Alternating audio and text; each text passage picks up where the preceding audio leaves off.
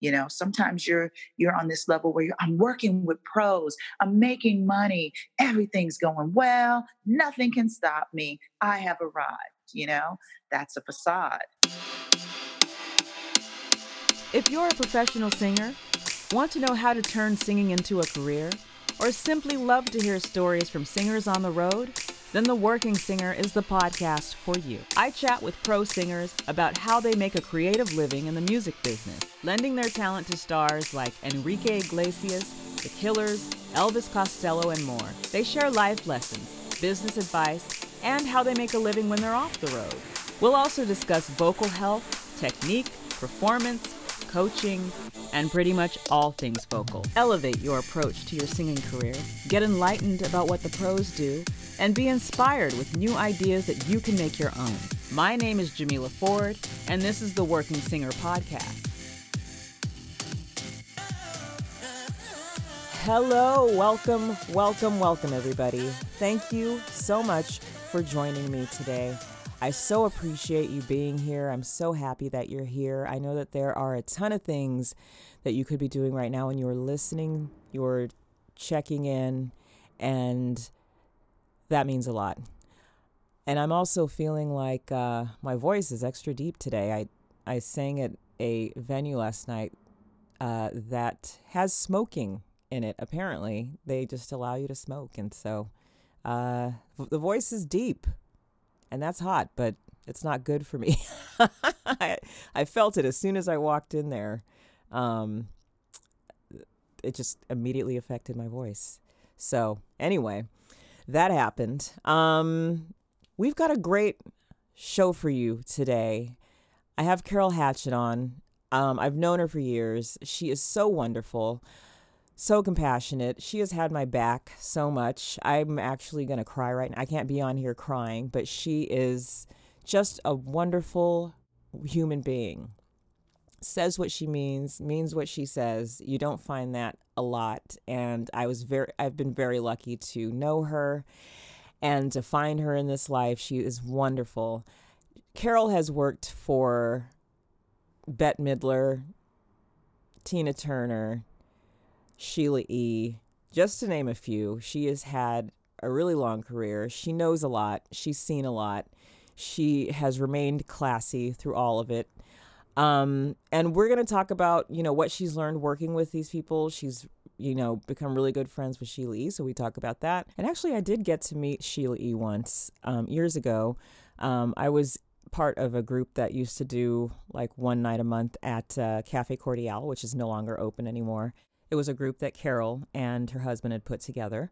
And it was just a rotating cast of uh, singers. Um, that's where I met also met Melanie Taylor, who I interviewed in episode six. And so it was a night where um, what happened it was a live band. There were like maybe four singers. One person would sing lead while the rest would sing backup. And that kind of, we did like three sets or so, and people would come and sit in. So that was kind of the, the way the whole night was set up. And um, Sheila E. Uh, came and sat in with us, um, played drums um, on a song I think she played drums on a few songs, but she did play drums on a song that I sang lead on. It's actually posted on YouTube. Um, and if I find it, I I'll uh, put it in the show notes because um, that was like a fun night. And she is so cool, and she um, actually, I think she came to a few of those nights, and one of them, like she, you know, I, I did one of my original songs. I didn't even know she was in the audience, and she complimented me, and she was so nice and gracious and cool looking. I didn't know who she was when she came in the room, but there was just something about her. I was like, that is somebody. She had on like really cool sunglasses and a nice hat, and you could just tell some folks have that about them. And um, anyway, she was really nice and just, you know, really talented. And yeah, at one point we all, uh, what is it? She got up, she played the drums, and she also sang Glamorous Life, and we all um, sang along with that. That was so much freaking fun. What a fun night. I forgot all about that until now. So, um, yeah, we we talk about um, a little bit about Sheila E. You know what's funny is I used to, I mean years ago, I mean I was a little kid, but I would always confuse Sheila E. and Sheena E. I had no clue what was the diff- that was very confusing to me as a child. I'll just say that. Holler if you hear me. But um, so you get the benefit of all of the wisdom that Carol has picked up over the years. Um, and she says some great things. There are so many great takeaways from this episode. So I want you to get them. Um, yeah, so everything she's learned working with just some of the biggest stars. And, um, you know, also the advice that she gives her students, you know, um, just really good stuff. Really, really um, really great stuff just about doing the work and, uh, you know, being grounded in reality and the fact that there is no real destination to any of this. You just have to keep working and having goals for yourself and um, trying to keep it fresh. So she, um, we get into all of that, and it's just so good. And I'm so excited for you guys to hear all of this. So without further ado, the fabulous, the wonderful, the compassionate, the amazing, the beautiful, the long legged, legs for days, Carol Hatchett. Carol, thank you so much for joining me. I really, really appreciate it. Oh, thank you for having me. So, um, where did you grow up? Where are you, where are you from? I'm from Chicago, Chicago, Illinois, born and raised, west side of Chicago to be specific, and that will matter to to all the folks that are from Chicago. we usually, uh, uh, you know, describe ourselves as uh, which part of town we're from. You know, I'm mm. from the west side, I'm from the south side, you know, that kind of thing. So uh, I'm a west sider, mm. absolutely. And what does it mean to be from the west side? You know what? Um, I it's usually means you know um, glass no grass type of thing and to be mm. specific mm. it's like it's an inner city you know uh, predominantly um, african american the neighborhood i grew up in mixed mm-hmm. with hispanics um, you know um, and lower lower middle class mm. yeah so you kind of come from an area that's not really privileged um, you know and where you kind of have to fight to um, survive and get where you want to get to mm. and make your dreams come true type of uh, type of thing it, it, it really um, it really felt like that growing up i was always told you know you're gonna have to put in the work you're gonna have to do the work you're gonna mm-hmm. have to decide um, how far you want to go and you're gonna mm-hmm. have to put mm-hmm. in the work so yeah mm-hmm. that's where i came from inner city west yeah, yeah. Mm. And so, um, what was life uh, like growing up? Were your parents musical? My father is a singer, um, and okay. he's from the South. Both of my parents are from the South. Um, my mom is from um, Missouri, Charleston, Missouri, and my father is from Arkansas, Osceola, Arkansas. And they mm-hmm. uh, both grew up in the church um, Black Baptist Church. My father is a singer and he grew up singing in the church. And when uh, they both migrated north to Chicago, um, mm. then my father continued to sing, but secular music, you know, contemporary mm. music, which was really, you know, a, a no no coming from um, Black Baptist churches you kind of you know you continue to sing sing the gospel and mm-hmm. uh, sing the lord's praise you don't switch over to the devil's music type of thing so mm. um, that was kind of a stigma that he carried around but he sang um, mm. in a lot of bands um, that were put together on the west side of chicago local mm-hmm. bands mm. you know local musicians local gigs in taverns you know which were mm pretty much, you know, clubs, local clubs. Mm. Uh, and I did a couple of those gigs with him when I was quote unquote old enough. I was about 16. I did a couple mm-hmm. of gigs with him singing. I, I grew up watching him in, in, in the mm. rehearsals mm. and stuff like that. So this kind of thing was like normal to me. Oh, dad's mm. doing gigs, you know? And uh, mm-hmm. one day I'll get to sing with him. And I did uh, a couple mm. gigs at the local clubs with him, local local taverns on the hush hush, underage, but there you go. Do you remember what songs you sang? Oh my gosh. To, to be honest with you, Jamila, the songs that we sang are the songs that I'm still singing right now. Oh wow! And that's what makes these local gigs really interesting to me. The music has, uh, I don't know, lasted yeah. for so long, and it was all R and B, um, blues, um, you know, and funk. This is the music I grew up on, and this uh, the music that my father was singing, and the music that I'm singing now uh, in these in the local bands that I sing in around town in Los Angeles. So, yeah, same music. Isn't that crazy? That is amazing. Yeah, you but, know, Motown. Mm-hmm. you know, um, yeah. you know all that all that kind of that really good R and B soul music. Hmm. I guess it's not so great. You know, that music is so good. Yeah. You know, it, of course it's enduring. Yeah. You know? Yeah, absolutely. I, yeah. I remember the melodies from those songs. You know, when we're on these gigs, I'm like, uh, you know, I need my iPad to to remember the words, but but the melodies, I remember all these tunes. I, you know, I grew up listening to them, so that's that's carried over into my uh, professional uh, mm. life. Yeah, that's awesome. Um, and I know you you dance as well. When did that start for you? that started for me. That's that's that's. Uh, I didn't grow up dancing. I grew. Uh, I discovered dance when I had an ancillary dance cl- uh, ancillary class to take at my school. I went to um, the Chicago High School for Metropolitan Studies, and we call it Metro High School. It's it's defunct now; doesn't exist anymore. But mm. at the time, it was called the School with No Walls, and we take all these um, ancillary classes and these outside classes, classes outside of the, the high school. And mm-hmm. I needed some of these classes. And um, at UIC, my future uh, college, I didn't know at the time, obviously, they had this ancillary class and it was being taught by um, Nancy Tynowitz, my mentor and really good friend. And she was teaching this dance class, and I was like, I'll take this class. It sounds interesting. Uh, and it was, I think it was a beginning jazz class. And I took this mm-hmm. class and she said, You know what? I think we could get you, you got some natural talent here. We can get you a scholarship. And I was about 16 at the time. And mm. I, it meant nothing to me what she was saying. I was like, okay, whatever.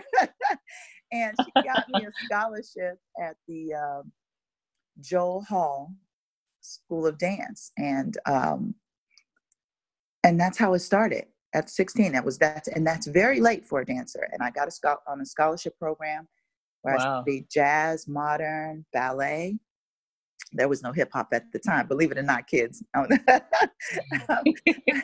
I'm, uh, I'm aging myself but yeah so and i thought it was great it was a nice um, um, escape and kind of a cultural thing that I, I, I I thought it was cool. It's like, I'm gonna go take some yeah. classes and meet new people and take the train to dance class and, you know, get my leotards and my jazz shoes and my ballet slippers. And it was it was good. It was good for me, especially at that time when you need um, in your life some discipline and focus. Mm. And the discipline of dance was perfect. It was great. Mm. Wow. Yeah. So then um you did that you graduated from high school and then what happened graduated from high school a year early because of all these great um, classes that i was allowed to take and i was ambitious. I was ambitious in grammar school because that's the first time i was told you got to decide if you want to succeed or not um, mm. uh, to get the grades and to move on. And in high school i had the opportunity to do that and i graduated a year early. So i landed at the university of illinois chicago uic at the age of 17, um, where I stayed at home to to go to college because my mom thought I was too young to kind of go away. Um, mm. So I stayed there and uh, did four years at UIC with a major in broadcasting and a minor in dance because you couldn't have a um, they didn't have they didn't offer at the time a major in dance mm. and broadcasting was really interesting to me i wanted to be uh, I wanted to be Spike Lee. I wanted to be like a mini Spike Lee. i really? very interested in te- in uh, in film and television, and mm. uh, and so um, that was my major at UIC. Wow. Um, were you like writing scripts? Were you shooting footage? Like, what were you doing? My thing was actually not writing. It was, um, you know, shooting um, uh, video and, you know, mm-hmm. just uh, all of the assignments were, you know, make commercials, you know, do, um, you know, kind of news anchor, mock um, anchor uh, sessions and things like that. I found all of that fascinating working with the cameras mm-hmm. and being uh, both in front and behind the camera. And I thought I just I just love that world. And then I did a internship, a radio internship, um, which is another world but still relative, you know. And I, mm. I was fascinated with radio also, which is uh, you know a really interesting uh, medium um, because mm-hmm. you can't see anything, you know, but you can hear everything. And it's a really, really, they stay really tight on schedule. And I was fascinated with that also. So, media um, and those mm-hmm. mediums of, of radio and television, I thought it was great. I was fascinated. I was, I was hooked. Hmm. And I think at one point in the past, you mentioned that you had um, attended Alvin Ailey. Yeah, I got a scholarship uh, at UIC to go to to attend. Um, they'd have UIC. I mean, uh, Ailey would have these uh, summer programs. Mm-hmm. And uh, UIC said, "Hey, you know, there's a, a, recruiter coming here. Would you like to audition? And if you get this program, then we'll fund, um, you know, whatever it takes to, uh, for you to be on scholarship there because that represents the school." and I auditioned and they took me in and I went to to uh, um, Alvin Ailey's uh, summer intensive program. That's what they call it, a summer intensive, mm. and um, that was in New York City for you know for summer, and I studied every type of dance there. It was when Mr. Ailey was alive, and I got a chance to watch him teach his uh, classes and teach his company, and I studied. Um, all types of modern dance, Dunham, Graham, things I hadn't been exposed to, um, and uh, you mm. know, pointe ballet, uh, and just really amazing experience. And I was think I was 17, 18 years old, something like that. And it was in New York was fascinating, of course. Mm, I, I bet. Yeah. Wow. And I'm already a city kid from Chicago, but New York had another pace to it um, which I loved. And mm. it was mm. a wonderful experience. It really kind of colored where I was going to go next because Alvin is a theater company, a dance theater company. Um, and so I was exposed to the, the idea of singing and dancing in theater um, there, yeah. you know. So um, all of these things just kind of lined up and connected. And I had these wonderful experiences. I was very blessed to have all these opportunities and experiences with great teachers yeah. and in great institutions. And, you know, I'm a mm-hmm. public school kid. You know, I didn't have any private school experiences or, you know, private lessons. I just got mm-hmm. really blessed to have some really great opportunities with some really, really great people who were mm. interested in giving me something, um, mm. which I took every second of it and ran with it. So, yeah, mm. yeah. That's beautiful. Yeah, it was great. And so, through all of this, how did music and and singing kind of like interweave itself with communications and a dance minor and you know all of that? It all made sense. It all came easily. Mm. The singing made sense because of my dad. The dance made sense because I think I had a lot of you know kind of natural physical abilities type of thing that kind of made it not difficult for me to understand mm. technically mm. what I was being taught, you know. Um, mm-hmm. And uh, it, it, just made sense. And then I, I would get these opportunities to use one or both of them at the same, yeah. You know, um, as I was as I was going along and getting my education, and getting an education was exceptional too. Going to going to college was a big deal. It opened my eyes to the fact that mm. the world was bigger than my neighborhood you know, mm. in Chicago. And then, um, and that the systems, there were many systems out there that I should be aware of. And then if I wanted to sing and dance or be a performer for a living, um, that I'd have to deal with the systems that were happening out there. And that's what a basic college education um, mm. did for me. It it gave mm. me an understanding of how the world works. You know mm. that I wasn't really getting, you know, just being in my in my on my own planet you know at home so mm-hmm. uh, i advocate getting a higher education uh, yeah. to, to, to, everyone it, it, you, it really makes you understand how things actually work and so i would have this opportunity uh, with the scholarships and with my mentors nancy mm. um, and barbara mckinney in high school at Metro High School. Mm-hmm. She was I was a pom pom girl, and she as she you know she she was always you know really so much like you know oh you have this you know really great ability. Why don't you you know go forward? Yeah, I was just always nurtured in some small mm-hmm. way that I took from my mentors, people who were you know willing to you know whisper in my ear and say hey you know keep going you know you're good at that mm. or you know mm. that's a that's a possibility for you go that way continue to go on so i yeah. took all of that with me um, and then i took the the opportunities that i was giving and right after college i decided you know i went to new york i want to go to la and mm. literally mm. i got uh, on a train and came to los angeles and i stayed with my cousin who lived in orange county and um, I was I was that girl. I was wow. I was I was willing to take uh, you know uh, chances and adventures that weren't wow. necessarily plotted out for me. So yeah, yeah. Why not? That's the age to do it. Absolutely. I mean, really, any age is the age to do it. But I mean, especially then. yeah, a little crazy. I was a little crazy. You know, Us, look. I, I admit that. But uh, but I, I, and a little you know fearless and just thought you know um from the great nurturing that I had and just thought I could. I can. I, mm. I will type of thing. Nice. Yeah. Yeah. I love that.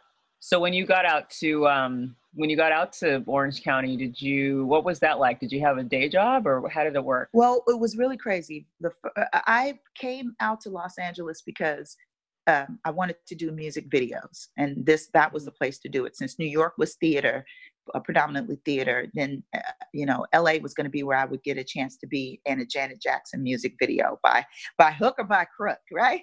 I, I, studied. I'm, I'm an MTV baby, and I kind of you know watch those videos and and learn the choreography backwards, of course, because I watched it on television. And um, there was one time in Chicago, there was a hair show, and Frank Gatson, the famous choreographer, Frank Gatson, he was choreographing this hair show, and he used local dancers, and I was one of them. And he said, "When you come out to LA, you reach out to me, and I'm gonna, you know, I'll, I'll use you." And as soon as I mm. got to LA, I thought, uh, I'm gonna find Frank Gatson, and somehow I did, and he used me in a commercial. But uh, yeah, I know it's it's it's one of those things where you know your journey is almost written for you. But he used mm-hmm. me in a mm. commercial, and then from from from using me in the commercial, I um, realized that you had to get an agent. And at the time, mm as the Bobby Ball agency was the big dance agent, since that's the road I was taking, and um, I auditioned uh, for some music videos through the Bobby Ball agency at the time, and Fatima Robinson hired me in a lot of hip hop videos and I met mm-hmm. Toni Basil, my mentor. Uh, mm. You know, uh, another mentor I had. I met her at a um, the Palladium nightclub. I was dancing mm-hmm. as a dancer there, and she saw that I had some technical skills. I'm doing pirouettes on this uh, on this little uh, you know riser, and she said, "Hey, let's let's exchange some classes. Uh, you teach me what you know, I'll teach you what I know." and we'll do some classes. And from there, I became her assistant.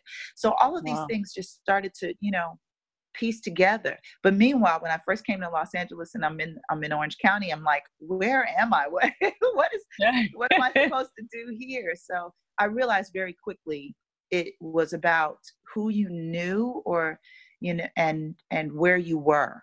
So it mm. was about getting to an agent, getting into LA, knowing where people were, being on the scene, being where it was happening. And, mm. uh, you know, Santa Ana was not where it was happening at the time in terms of booking gigs. Yeah. So it took me a minute to figure that out because, you know, I didn't have the resources, but I, I it was a good age once again to kind of plow through it and figure it out. So mm. ultimately just getting to LA, enter LA, into LA proper with an, with an agent got me to audition and to meet choreographers uh, mm-hmm.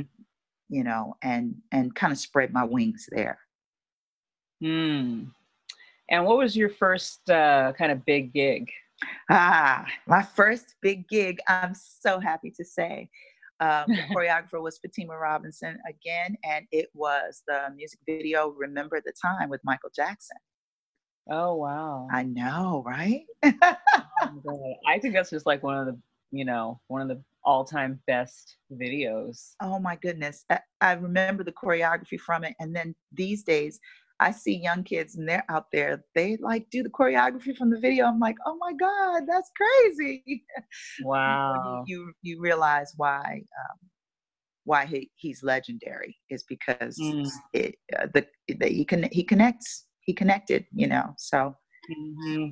um, but yeah what was that like it was what fascinating was, uh, it was fascinating yeah. you know john singleton uh, was a director and he was a very hot director at that time, uh, and it was an all black cast. It was amazing. We had wow. dancers from from New York and dancers from LA. And that was a real big thing because usually New York dancers and LA dancers kind of stayed on their coast, you know, with who mm-hmm. with the mm-hmm. with the hip hop artists or the music artists that they danced with. But um, this one was a big one, obviously, and so they kind of infused New York uh, and LA dancers, and it was it was awesome. It was awesome. Wow. Oh my gosh, that is that is so cool. Yeah. so cool one you were in that video. one for the books. Yeah. yeah. So um so you did that. What led to you working with Bette Midler? Um, like I was saying, I was an uh, became an assistant choreographer mm-hmm. to, to, the choreographer Toni Basil. And if you don't know who Toni Basil is, she did um, um, Oh Mickey, you're so fine, you're so fine, you blow my mind. Hey Mickey, that's her song. And okay. she was well known for for that song, but she's also a choreographer and a director. And she needed an assistant for a lot of projects that she uh, started working on in the 90s, which was, you know, um, uh, my best friend's wedding and mm. uh, that thing you do and oh, legally blonde and i was her wow. assistant on on a, a, lot of those projects uh, assistant choreographer and one day mm. she just said to me you know she'd always been working with big stars in the past you know david bowie and you know things like that so she was working with bette midler and she said well bette midler is looking for some Harlettes do you think that you could um, audition for her. And I was like, Harlettes, what's that? what's that? uh, and it's her trio of singer dancers um, that are kind of like, you know, a part of her mm. performance mm. act. And I, I didn't mm-hmm. know that. I wasn't familiar with that. I was familiar with Bette Midler through her movies and things like that. Um, but uh, I said, sure, of course, because uh, I wasn't going to say no. And, and, right. and, Toni went, well, they're going to be singing, you know, so you, you know, can you sing? And I was like, of course I can sing. So, um, so I auditioned and, um, wow, that was a process that I had never been through before. It was multiple, multiple auditions on mm. many, many levels uh, that required many different uh, facets of yourself. You had to be able mm. to to sing and to dance and to sing and dance at the same time and mm. to understand theater. You know, because her mm. performance, her live performance is very mm. theatrical with characters and costumes and you know entering in and out of you know wings you know left and right stage up down stage you know there's a mm. live band there's actual you know charts you know mm. um, you know um, just a beautiful beautiful uh, display of artistry all wrapped up mm. in one and i had never mm. experienced that before. So the audition was like can you do this? Can you do that? Can you can you do this? Can you do that? Now try this. Now sing it with this person. Now sing it with that person. Try this uh, uh, you know uh, this threesome, tried that one, you know, just changing us up and moving us Mhm. around. And it was such a process. It went on for so long that I was like, okay, this is never going to happen for me. I'm just, I think they're just calling me back because um, they have, they just, you know, they just need to call somebody back. But um, when I was told I booked the gig, I, I couldn't believe it. You know, the first time I was, I thought, wow, they actually wanted me to work with with her, and I'm actually going to be a Harlette. And then I thought, wow, I'm going to have to quit my my day job. at the time, I had a day job Mm. uh, at the Gap, uh, and you know, I was working at the Oh wow. Gap as a denim expert during the day, and then dancing through during the night, and then Oh, taking wow. these music videos on the side. You know, I was I was hustling, right? And Yeah. and she's like, "No, we're going on tour. You have to you have to put everything down." And um, and uh, I was that was a little scary, but I did, and Mm. life changing, life Mm. life changing experience and Wow. opportunity. Yeah. Was there anything uh, that you were afraid to do? Uh, no, not in terms of performance. I mean, Yeah. in terms of performance, there was nothing that I was afraid to do. Um, Mm. Like I said, the only thing was I hadn't had the experience of touring all around the Yeah. country. Um, so I didn't know what I was in for. I kept thinking, you know, what happens when you do these tours? I mean, you Mhm. know, how do you get paid and how, and, and how long does the job last? And little did I know it was going to be a lifelong job off and on. And, you know, a good payer, uh, a great payer, and uh, making lifelong friends. I mean, I made friends from the band to the crew um, Mm. that I still uh, love and know today as friends and Mm. and, prac- and you know and family. Yeah. So that that's that's invaluable. The experience that I had. Mm. Did you were you and Melanie on that tour at the same time? Melanie? Taylor, yes, you've done an interview with her on your podcast. Yes, Yes. Her and I are sisters. Yes, we are sisters. we are we are sister Harlettes, as we like to say, and we went, Yeah. we've gone through that experience together. And I don't think that that can be, you know, that can that can never be changed or torn down or redirected. We know the story. yeah, we know, the, we know the real story, and we had the experience together. Unbelievable. Yeah, we're we're sisters. Oh, nice. Um, what did you learn working on that tour? I learned a lot. I learned, uh, uh, wow, I learned so much from from from the Bette Midler point of view, being a female superstar in this Mhm. industry. You know how incredibly intelligent and talented uh, and strong you have to be to have Mm. such a long career, such a meaningful career, um, it, and such a legacy. I mean, she Mm. she's not only a a singer, a performer, uh, an actress, a comedian. You know, she's uh, wow. She she showed me so much. She's just everything. She's a little bit of everything. She manages, you know, her career and her money. She always has great people around her. Get great people around you. you know what I mean?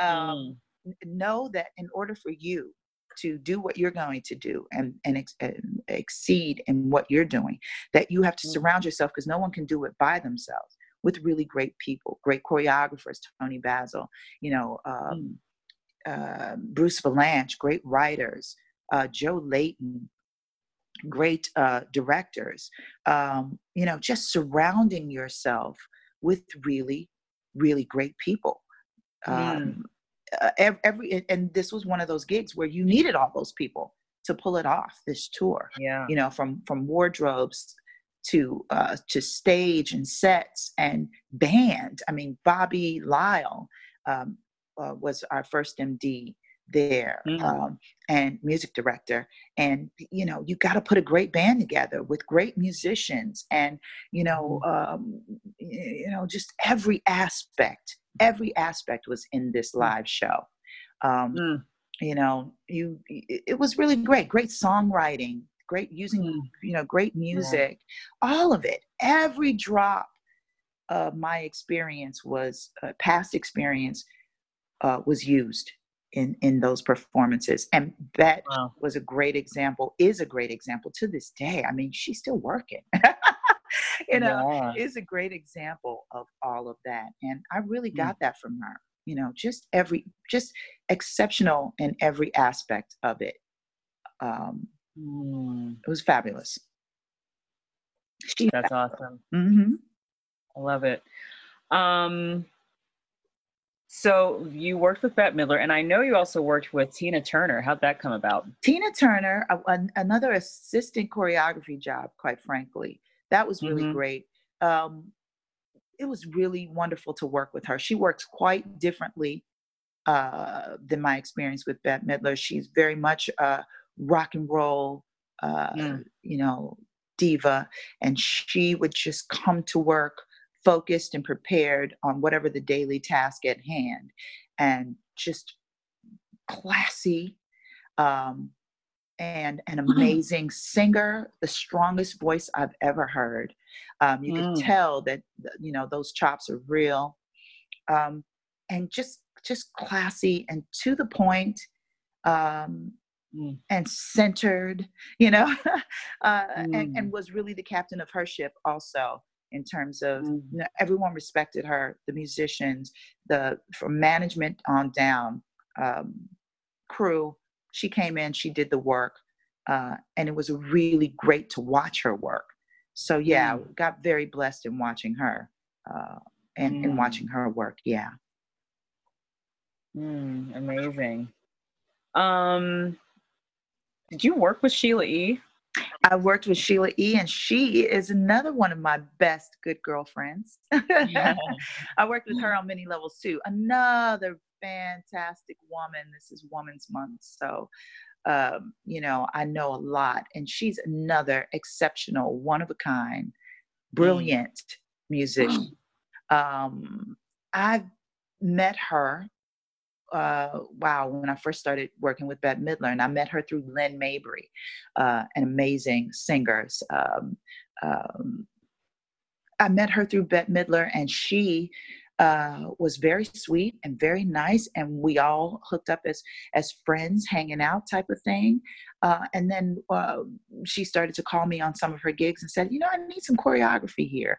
Um, can you mm-hmm. help me out with some steps uh, to give to the band? I mean, because she's she's really a powerhouse herself. She doesn't really need anything, but she wanted kind of like a staged situation. I think she just wanted to work with me and see you know, mm. and for us to work together. And I did some choreography for her band mm-hmm. and some mm-hmm. live shows. And she was really, really, really wonderful. Uh, mm. And just, you know, just a pro and just beautiful and talented on inside out and just naturally blessed. Another naturally blessed artist where you go, mm. wow, you know, yeah. just, just blessed. So I worked with her and, and we became really, really good friends. And she's another uh, sister sister of mine. Yeah. Yeah. And I learned so much from watching her.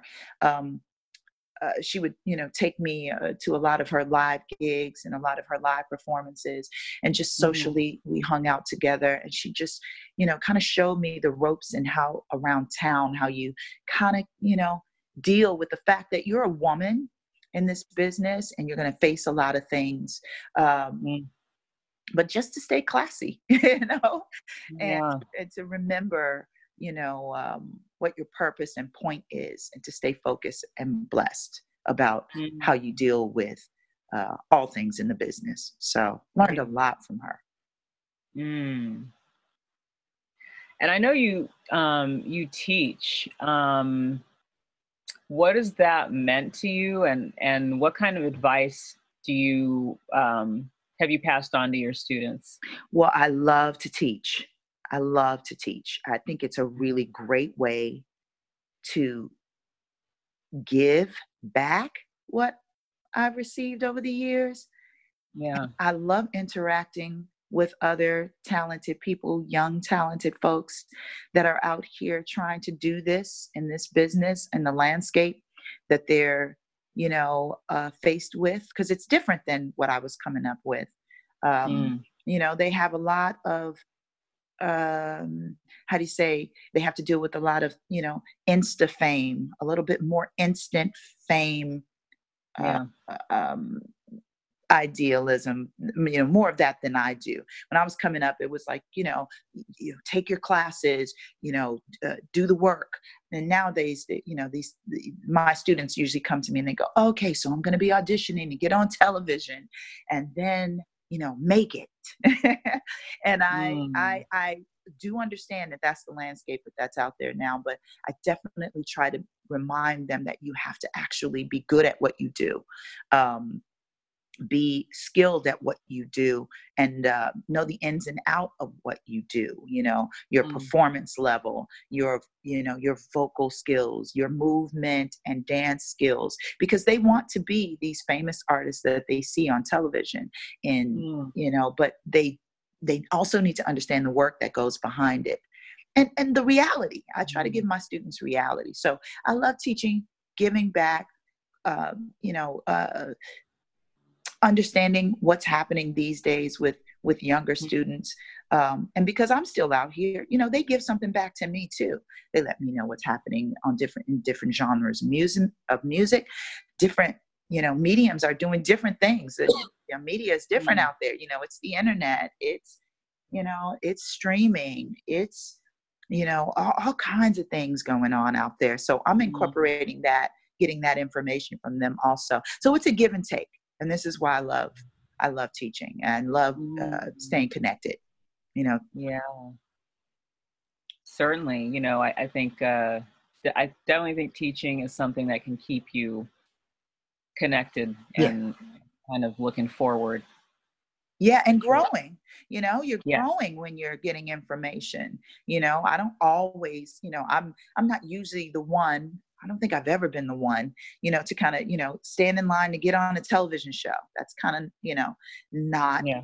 what what my opportunities were. But I do yeah. realize that they are faced with those opportunities, chances to get on television, chances to be internet stars. You know, the you know, there's internet yeah. star stardom that's happening and those are their options you know but i definitely mm. try to remind them that it all still matters you know your mm. studying still matters practice rehearsal um, the way you mm. carry yourself um, you know and that these things are this is long term you want to be a long term artist mm. not a mm. short term one you know and you want to make a difference you know you want to give um, in your career. Mm. So I, I try to implement all that. I try to push all that into my teaching and in my interaction with them, um, mm. so that they they take something with them, something real, you know, and something yeah. something good. Yeah, I love that. I love it. Um, you know, just going back a little bit, you know, speaking of being a woman in this business and um, and all of everything that, that can come along with it. Um, what would be your advice for, you know, well, women in this business? And, uh, you know, the climate is changing. It's kind of the, it's been uh, a Me Too moment. mm-hmm. Lots of things have come to light, mm-hmm. you know, different uh, predators in the business kind of being outed. Right. Um, and you know, just kind of what are your thoughts about that? And what are your thoughts about, you know, sort of speaking up? Maybe there's a, a lot of different questions here, but um, your thoughts on being the person to maybe be in a situation where you have to speak up and um, yes has that happened to you at all being in a situation being a woman who's had to speak up for herself and being worried about losing your job or something like that absolutely and on many different levels i think these things happen on many different levels. I think that must be understood that not everyone is victimized or approached um, negatively on the same level. Uh, sometimes mm-hmm. it's very subtle ways of, right. um, you know, I uh, come, coming through intimidation or, you know, uh, or sometimes it's very overt and and you, you straight up being told something you know yeah. it happens on many different different levels that's what i want to say first and then secondly absolutely i've definitely had situations where I've been involved in a project and I clearly understand that the women are being, you know, kind of um what's the word? You know, you you're being chosen uh, mm-hmm. to, uh by either the artist or or the management is choosing you for the artist or mm-hmm. you know or something is happening there where someone is making some type of proposition to you where it's mm-hmm. like hey if you want to work more or hey if you want to you know hang out with this artist and have more opportunities then you should you know give us the signal act accordingly speak speak a right. certain way act a certain way yeah and in order to get these opportunities that's that that happens a lot. And I've definitely been uh, in situations where I've decided that uh, no, I don't want that opportunity. You really have to be clear yeah about your intentions um, when you when you when you're presented with these types of things and to be specific it's like no i i won't mm. have you know dinner with this artist in order to uh, ensure that I'll be called on the next gig. You know what I mean? Mm-hmm. Uh, yeah. You know, these things you don't, you just, you make it very clear. That That's from my point of view. I also understand you can get victimized without making it very clear. They will definitely, you know, proposition you. You have to decide what you're going to do with that. My decisions are always no, I am not a victim. No, I won't be victimized. And, you know, mm uh, I guess I lose out on this opportunity. You have to decide ahead of time, you know, yeah. who you are um, uh, and what you can live with. I think that's mm-hmm. important. Mm-hmm. You know, I personally uh, choose not to live with the idea that I need to be helped out in that way, you know, yeah. through t- some type of proposition or some type of, of, of abuse in order to get anywhere in this business mm. That's not my call. That's not my choice. Um, mm. But but I understand that it happens on many different levels all the time, and yeah. it's definitely happened to me. You know, and through my course of going through, you know, doing music videos or doing tours. Um, and if it hasn't happened to me, I've watched it happen to other women around me, um, where they've been put in situations. Some of them accepted because they wanted the opportunity, and others had to um, you know, just kind of battle their way through it. So mm. it exists. I know it happens. It's happened to me on on certain levels. Never in a way, eh, never in a way where I've had to, you know, um, take any type of legal stance against it or anything. But it exists. Yeah. You know. Yeah. It exists, and it's horrible. It's absolutely horrible. Yeah. And we do have to face that, and we do have to choose and fight against it. Yeah. Yeah, you know, it's really a sh- I, I in my um conversation with Casey, who I Casey Clanton, who I know that we both know, and I yes. met her through you. Yes, I very love much. her. Yeah. you know, she said like you have to also be willing to. It's like you're saying, be willing to lose a job, mm-hmm. um, be fired, whatever. mm-hmm. Um, because there just doesn't seem to be any kind of you know, uh, in most situations, any type of HR, you know. Right. Oh my goodness. For what we do for a living, there's there's no there's no HR, you know, uh, department or number specifically. I, I'm I'm very sure if you had some type of case, you could go to the union and they would help you um, after yeah. SAG uh, union would mm-hmm. would give mm. you their resources and help you deal with it. So I don't want you to, I don't want to say that there's nothing, you know what I mean? Right. Um, but yeah. I do want to say that there's no, you know, we don't work in a nine to five job or 10 to 6, however they say it these days. We don't work in a job where you can just call up the HR department and, and write and make a complaint. You know, mm-hmm. you really are responsible um, to a great uh, extent uh, to monitor your own career, even if you have a manager or an agent, uh, it is very much so up to you to mm. decide mm-hmm. and to know and to speak when you are a victim and being abu- abused in any way shape form or fashion yeah. you have to you have to find that um, and be brave and find that within yourself to speak out and be brave enough to like casey said and like uh, lose a job you know or not be in favor with this director or this choreographer or this mm-hmm. um, you know agent or mm. you know mm. you have to you have to be you have to love yourself way more than you love just booking a gig you know mm. because there are no yeah. guarantees in booking a gig. There's no guarantee uh, that you're going to get this thing that uh, that that you're being promised. There is a guarantee that you're going to have to live with yourself. Um, mm. You know, uh, mm. so I would say go with your gut, put yourself first, and if you feel in any way that you're being abused uh, or victimized, speak up. Yeah, yeah, that's great advice. Thank you so much. I love that. That's speak so out. Speak out. yeah. and speak out. Absolutely. Yeah. What do you think? Um, what would you consider the hardest thing you you've ever been through, and and how did you overcome it? You mean uh, professionally? Yeah. Okay. Um. Or or not. Either way. I think yeah. I think that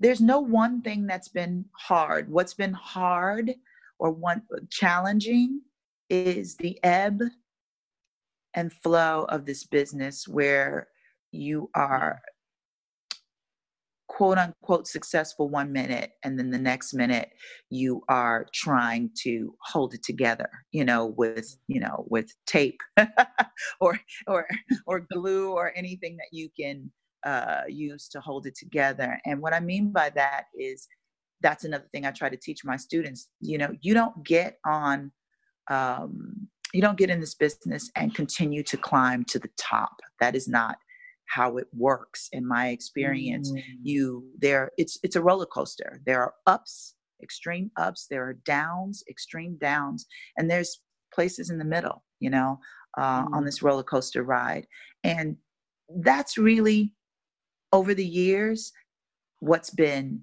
challenging. Um, you mm. don't really arrive anywhere. You don't arrive at ta da, now I'm here and nothing will change.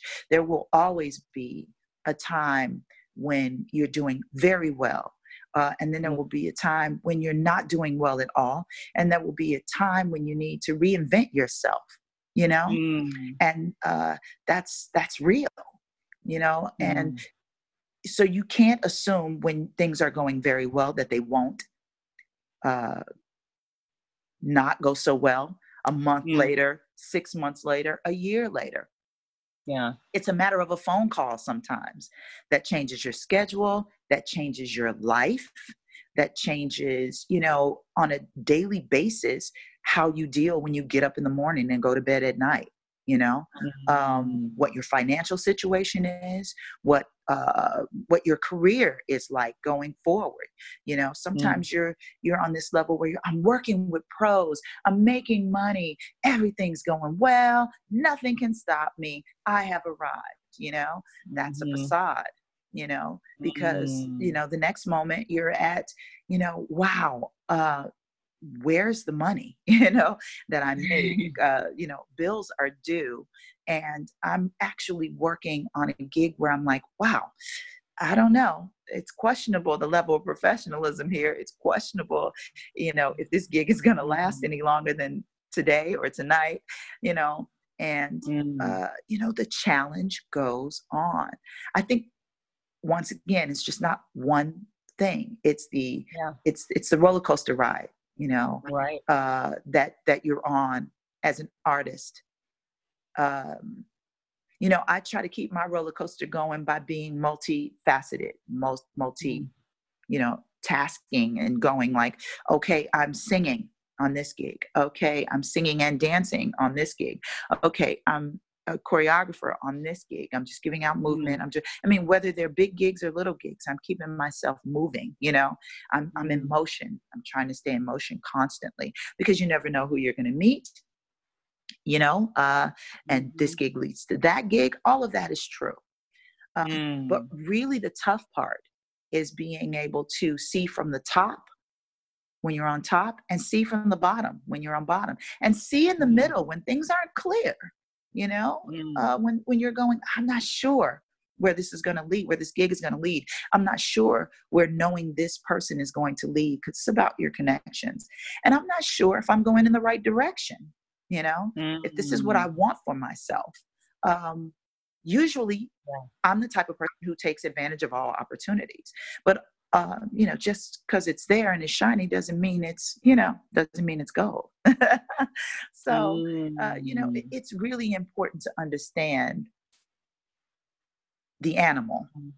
that is the entertainment business and you have to Mm. stay in motion um, and you have to you have to love that that sounds so crazy but you have Mm. to love the idea that things are going to change and there will be ups and there will be downs and that you have to Mm. constantly find yourself in those ups and in those downs in, Mm. in in the idea of going forward all the time forwardness Mm. is really Mm. the deal so it sounds like you know this big you know concept but really it, it, it's it's the way it is Mm. it, it really is the way it is out here and you got to you know you got to be tough but you have to be pliable all at the same time you know and you Mm. have to be you have to be you know um business minded but then in some places it's like well it's not about the money it's about paying the bills at this moment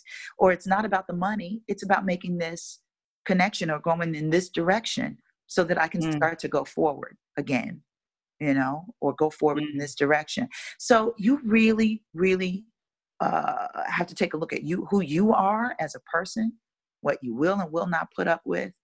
And then you have to take a look at the, the, the landscape the canvas that you're on. You know, Yeah. is that working for me? Uh, you know uh, it might be might be a minute before i can get my footing again. Is that okay? What can i do in the interim? What can i work on as an artist in the interim okay so maybe i'm not doing big gigs but maybe i'm taking vocal lessons and and dance classes and maybe i'm or maybe i'm just taking i don't know uh, a knitting class you know something Mm. that keeps me creative and forward and you know Yeah. focused so you do have to take a good look at yourself learn yourself know yourself take a good look around you know and Mm. and find a balance Mm. find a balance for yourself Oh my gosh. So good. So good. i'm so I love this. i'm so we just glad. talk all the time? we sure can I need to call you every day.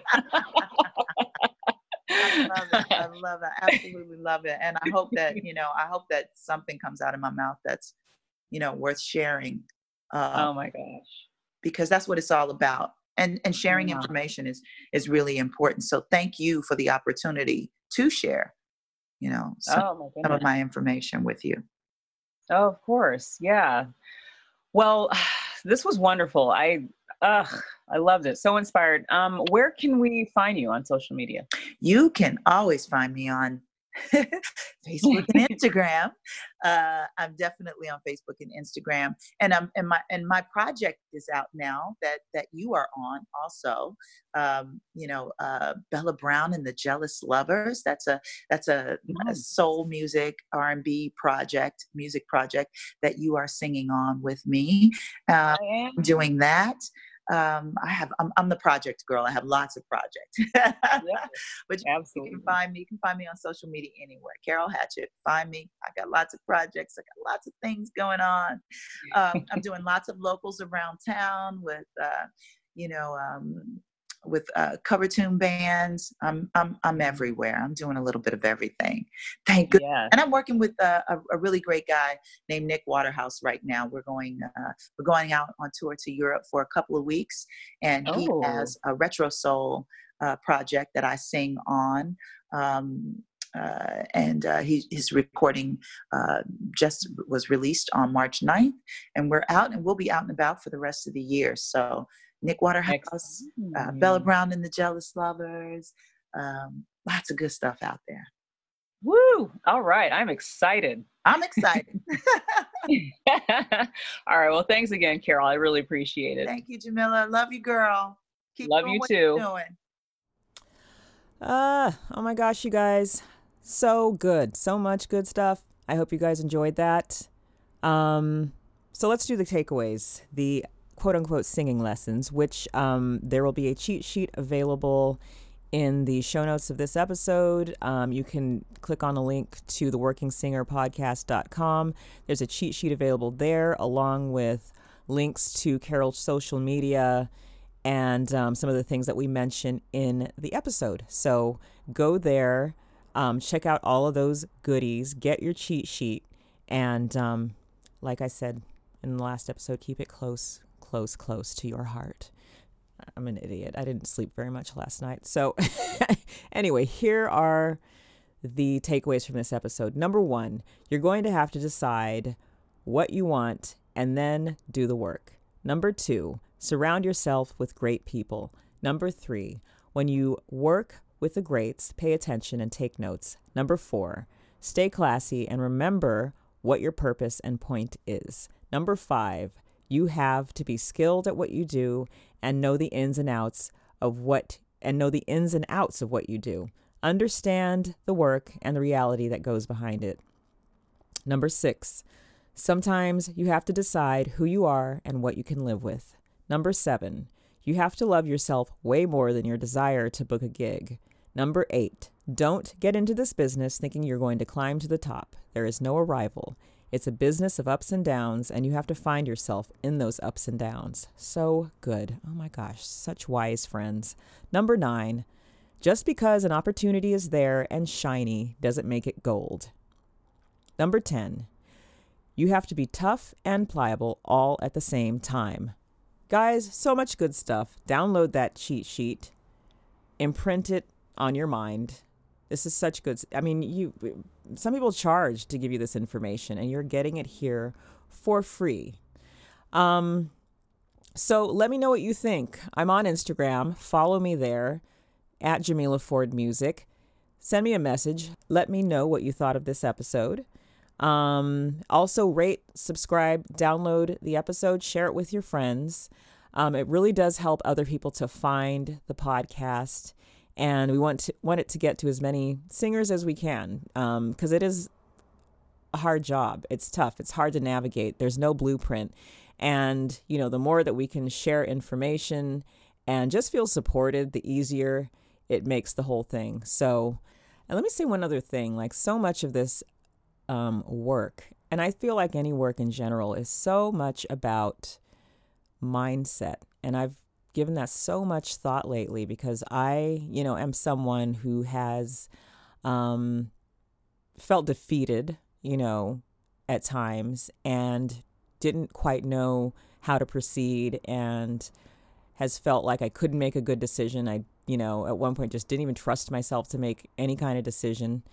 Um, and, you know, I've had to, over the years, really, um, especially in this last year and a half, really transform, you know, just the way I think about things. And I've, um, a lot of that has had to do with something I want to want to turn you on to if you don't listen to it already, and that's "Don't Keep Your Day Job" with Cathy Heller. Um, she had a, a two-day workshop recently called Dreamtopia, and it was uh, geared towards you know entrepreneurs. The "Don't Keep Your Day Job" podcast is geared towards entrepreneurs, um, and that's what we are. You know, we're I kind of. Yeah, we're singerpreneurs as you know as it were and you know we have to uh, with all of our goals and and to keep moving forward have a really healthy mindset and you know try to process things in a way that um, is beneficial to us and can keep us really just uh, moving forward um, being hopeful and maintaining that that spark, maintaining that fire. That can be really hard. So, anyway, um, you know, as part of that workshop, that was a big. The whole day, first day was like um, geared towards mindset, and um, you know, the the pod, her podcast um, addresses that a lot. She interviews entrepreneurs. They talk a, a ton about, you know, just uh, the thoughts that are bouncing around in your head, the fact that you don't have to be attached to those thoughts.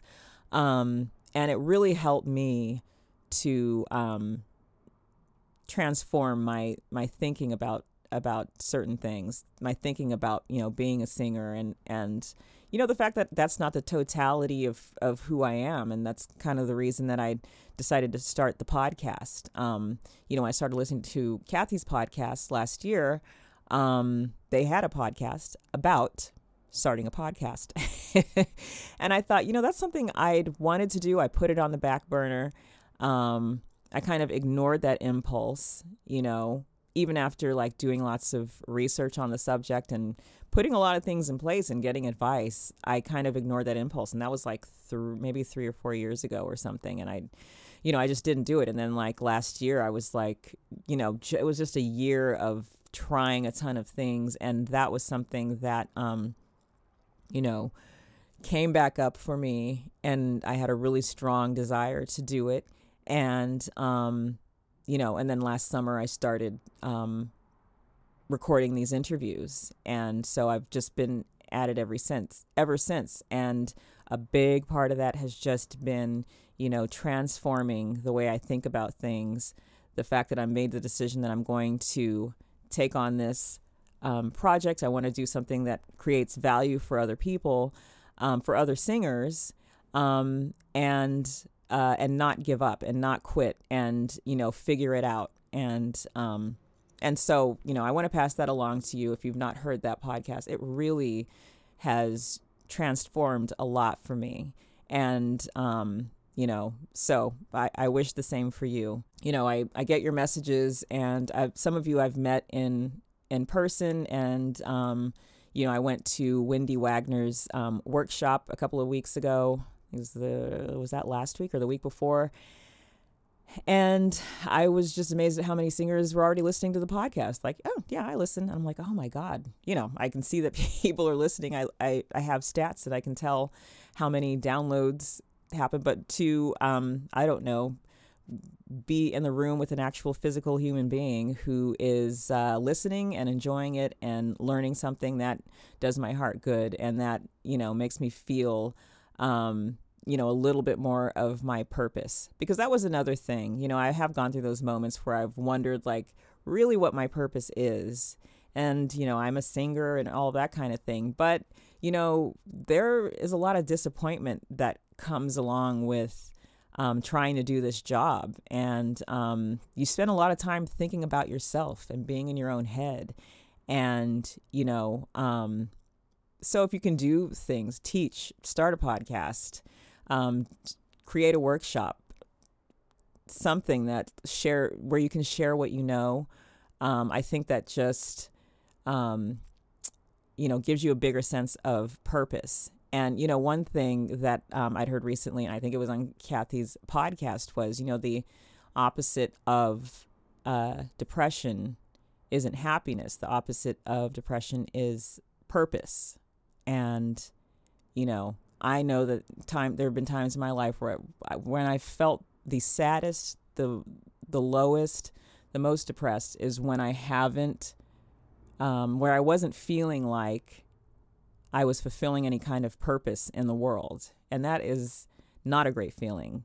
And so that was one you know that has been a big resource um, for me as far as um, you know transforming that mindset and thinking about um, failure and struggle in a new way, in a healthier way, and thinking, okay, that didn't work. Let's move on to the next thing, you know, or why didn't that work? And, you know, let's see how we can, you know, work through this instead of like, you know, making it some kind of an indictment on your value and your worth as a human being, you know, which was kind of where I was um, for a while. So, um, you know, and I will talk more about my story in um, coming episodes, um, and I'm going to do it in a fun way.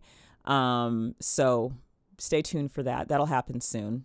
I can't say exactly when because I haven't recorded that episode yet, but I want to do it in an interesting way. So, um, anyway, you know, I really appreciate you guys listening. I, I mean that from the bottom of my heart.